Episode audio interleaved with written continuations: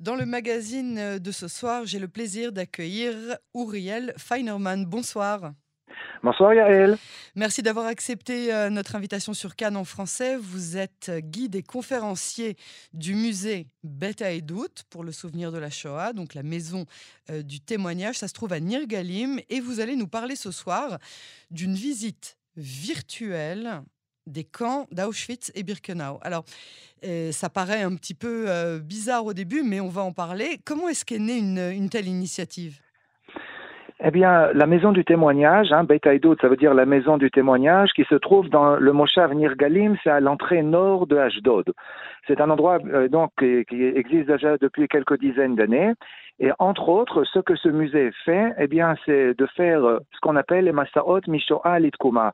C'est-à-dire pour les élèves qui ne vont pas en Pologne, hmm. eh bien, il faut quand même faire quelque chose avec eux. Les élèves qui sont en première. Et ça fait à peu près une quinzaine d'années qu'il y a des siourim, des tioulim, des excursions de la Shoah vers euh, la naissance de l'État d'Israël. Ça, ça existe déjà depuis des années. Et voilà qu'il y a trois ans, lorsque il y a eu le Covid, il a fallu trouver encore une autre solution, mais hmm. aussi pour les élèves qui allaient en Pologne. Ah. Et donc pour tous les élèves qui ne vont pas en Pologne, eh bien, euh, une des possibilités, c'était de faire un circuit virtuel à Birkenau il faut peut-être que je précise que ça n'est pas une visite virtuelle de Auschwitz, mais de ah. Auschwitz numéro 2. Seulement de Birkenau voilà, seulement de Birkenau, parce que Auschwitz a été fondé par les nazis au mois de juin 1940. Au début, c'était surtout pour les Polonais. Il y avait aussi des Juifs, mais c'était surtout contre les Polonais. Et lorsque la solution finale commence à Auschwitz, eh bien, les nazis ont fondé un deuxième camp d'Auschwitz, c'est le Auschwitz numéro 2, qui s'appelle Birkenau. Et la visite virtuelle, c'est celle de Birkenau, parce que c'est là où se trouvait le plus grand des camps de concentration et le plus grand des camps d'extermination. Voilà, donc surtout la visite virtuelle, elle se fait là-bas. D'accord, mais donc ça, ne remplace pas vraiment une visite euh, sur place, une visite physique?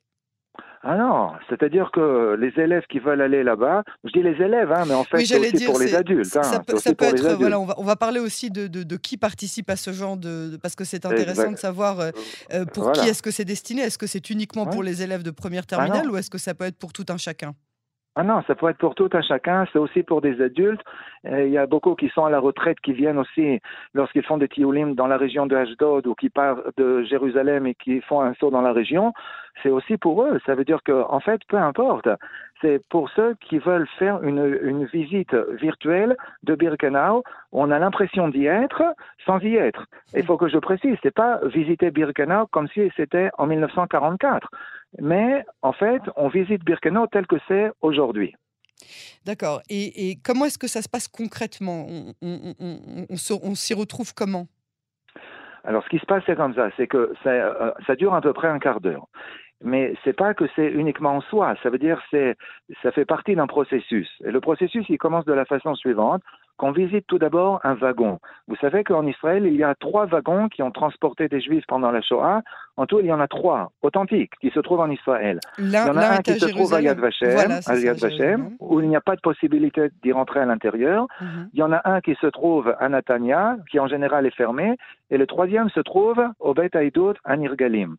Et là-bas, il y a une possibilité d'y rentrer. C'est-à-dire que, euh, bon, je veux pas euh, de, rentrer à l'intérieur, de voir qu'est-ce que c'était, de sentir les murs, de sentir le wagon, euh, d'avoir des explications, des témoignages. Qu'est-ce que c'était un voyage? Qui peut durer une semaine ou dix jours jusqu'à l'arrivée dans les camps. Après la visite du wagon, alors on rentre dans cette salle où là-bas on reçoit des lunettes spéciales et on fait cette visite virtuelle de Birkenau. Ça dure à peu près un quart d'heure. Et ensuite on passe dans la salle suivante où il y a une salle qui reconstitue euh, le, camp de euh, euh, comment c'était dans les baraques des camps de concentration. Mhm. Et après, il y a même une possibilité d'avoir un témoignage. Vous savez que le Moshav Nirgalim a été fondé par des rescapés de la Shoah venus de Hongrie et en 1949, ce Moshav a été fondé, ce qui fait que lorsque des élèves viennent à cet endroit-là, dans cette maison de souvenirs, les rescapés de la Shoah peuvent venir donner un témoignage. Ce qui fait qu'il y a vraiment un processus. Le wagon, la visite virtuelle de Birkenau, comment ça se passait au jour au jour dans, à Auschwitz, et ensuite entendre un témoignage. C'est ça. Donc, euh, vous avez euh, des gens de tous les âges qui viennent. J'imagine beaucoup de classes aussi qui viennent de, de- des classes de, de première, d'enfants qui vont ou qui ne vont pas. Est-ce que ça peut être aussi une préparation à ce genre de voyage? Oui. Tout à fait. Ça peut être une préparation. Ça peut être aussi lorsque le voyage a été fait, lorsqu'on on essaye peut-être un petit peu de- d'en parler. Après être revenu en Israël, peut-être un mois après, pour Mhm. réfléchir, de ré- essayer de réfléchir ce que ça fait et de revoir cette visite virtuelle, on voit les choses aussi de façon différente.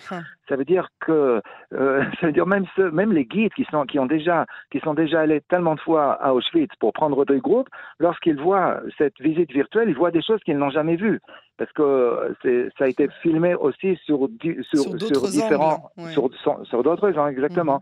Ce qui est important de comprendre, c'est que ce sont des lunettes spéciales. C'est pas un film.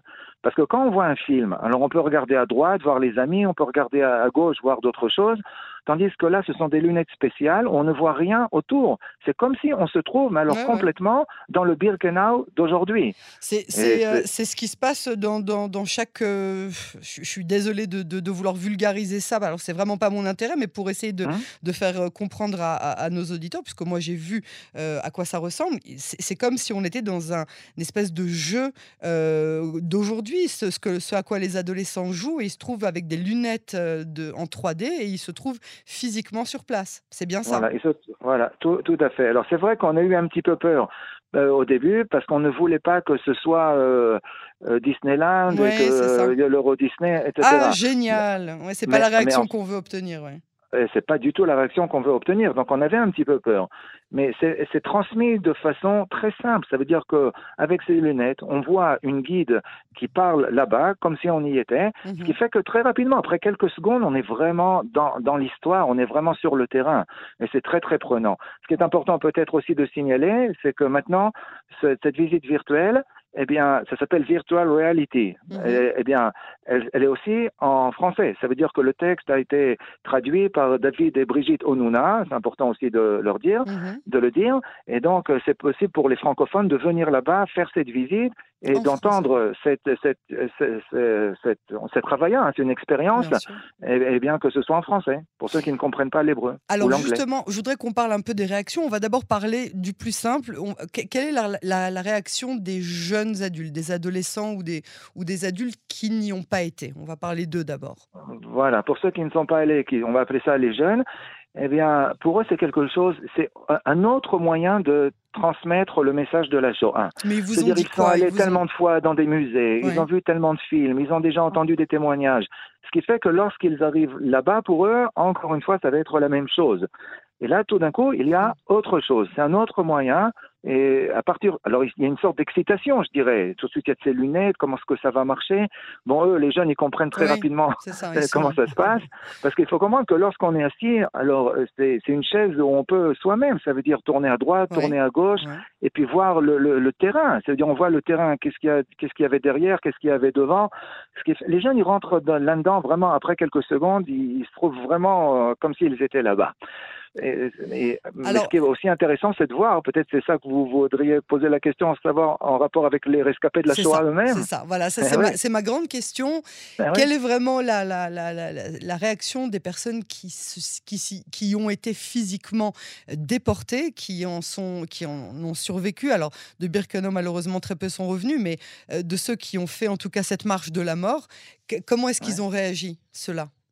Alors là aussi, il y avait une grande crainte au niveau du Beit comment est-ce qu'il réagirait, surtout qu'à Nirgalim, il y a beaucoup encore de rescapés de la Shoah. Bon, il y en a de moins en moins, mais il y en a encore, et qui viennent dans cette maison donner des témoignages. Donc, ils sont rentrés aussi pour voir, et c'est important pour les directeurs du Beit Haïdoud de voir quelle serait leur réaction. Leur réaction a été, pour eux, que c'était quelque chose de très important pour que le message continue à passer. C'est-à-dire, ils arrivent à comprendre que il faut trouver d'autres moyens pour que finalement les jeunes comprennent avec toute la modernité et tout ce qui se passe et, la, et, et- et- et donc il, faut qu'il y ait d'autres euh, moyens pour, pour faire passer comme ça le souvenir de la Shoah. Ce qui fait qu'ils étaient vraiment très très impressionnés. Ils ont dit continuer, c'est très important. Ah oui. Il n'y a personne qui vous a dit que c'était un petit peu cavalier, que c'était. Euh, non, non, non, pas parce du que tout. Vous savez, aujourd'hui, on fait beaucoup de choses autour de la Shoah. Je pense notamment euh, à cet euh, événement qui a eu lieu il y a, il y a deux ans avec le, la story d'Anne Frank, lorsque ce metteur en scène a mis en scène avec un téléphone portable ou plusieurs téléphones portables la story Instagram d'Anne Frank. Il y a beaucoup de rescapés ou de, de personnes qui ont vécu et qui sont encore avec nous, heureusement, depuis, depuis les périodes de la Shoah, qui ont dit c'est trop cavalier, c'est trop moderne, c'est pas assez authentique, même si vous, vous voulez le transmettre dans une langue qui se comprend aujourd'hui. Pour le souvenir, nous, ça nous convient pas. Vous avez entendu des, des, des, messages comme cela? Alors pour la story de Anna, ça je l'ai entendu, mais là c'est autre chose parce qu'en en fait il y a beaucoup de rescapés de la Shoah qui eux-mêmes ont accompagné des groupes à Birkenau et lorsqu'ils voient avec ces lunettes, c'est la même chose en fait. Hmm. Ça veut dire c'est fait de la même façon. C'est pas qu'on entend comme ça des, des bruits de, de, chiens ou de ce qu'on entend les nazis qui, qui non, on entend une guide qui parle sur le terrain. Ça veut dire quelle différence en fait il y a entre vraiment être sur le terrain ou alors le voir de façon virtuelle. Hmm. C'est sûr que c'est de le voir sur place, mais tout le monde ne peut pas aller là-bas. Donc pour ceux qui ne peuvent pas y aller, eh bien c'est comme s'ils ils ressentent un petit peu qu'est-ce que c'est d'être là-bas. Et c'est tellement prenant qu'à la vérité, des fois on se pose la question, ceux qui voient cette visite virtuelle peut-être vont se dire qu'il n'y a plus besoin d'y aller parce que c'est vraiment très très très impressionnant. Hein. Mmh Donc vous vous dites, nous c'est euh, soit une, un, complément, soit une préparation à, mais il faut aller une fois dans sa vie minimum à Auschwitz-Birkenau, marcher euh, sur, sur les pas de, de, ceux qui ont, qui ont souffert là-bas. Et, et, et l'un n'empêche pas l'autre, bien au contraire, c'est ça en fait. Exactement. L'un n'empêche pas l'autre. Et euh, donc, vous, vous, attendez, donc vous avez euh, des, des, disponibilités. Comment est-ce qu'on prend contact avec euh, le, le, musée de, du témoignage Beta et Doute? Oui, bah, le mieux, c'est de chercher dans l'Internet la maison du témoignage de Nirgalim, mm -hmm. à Nirgalim, de téléphoner là-bas et de voir quand est-ce qu'il y a une possibilité de faire cette visite.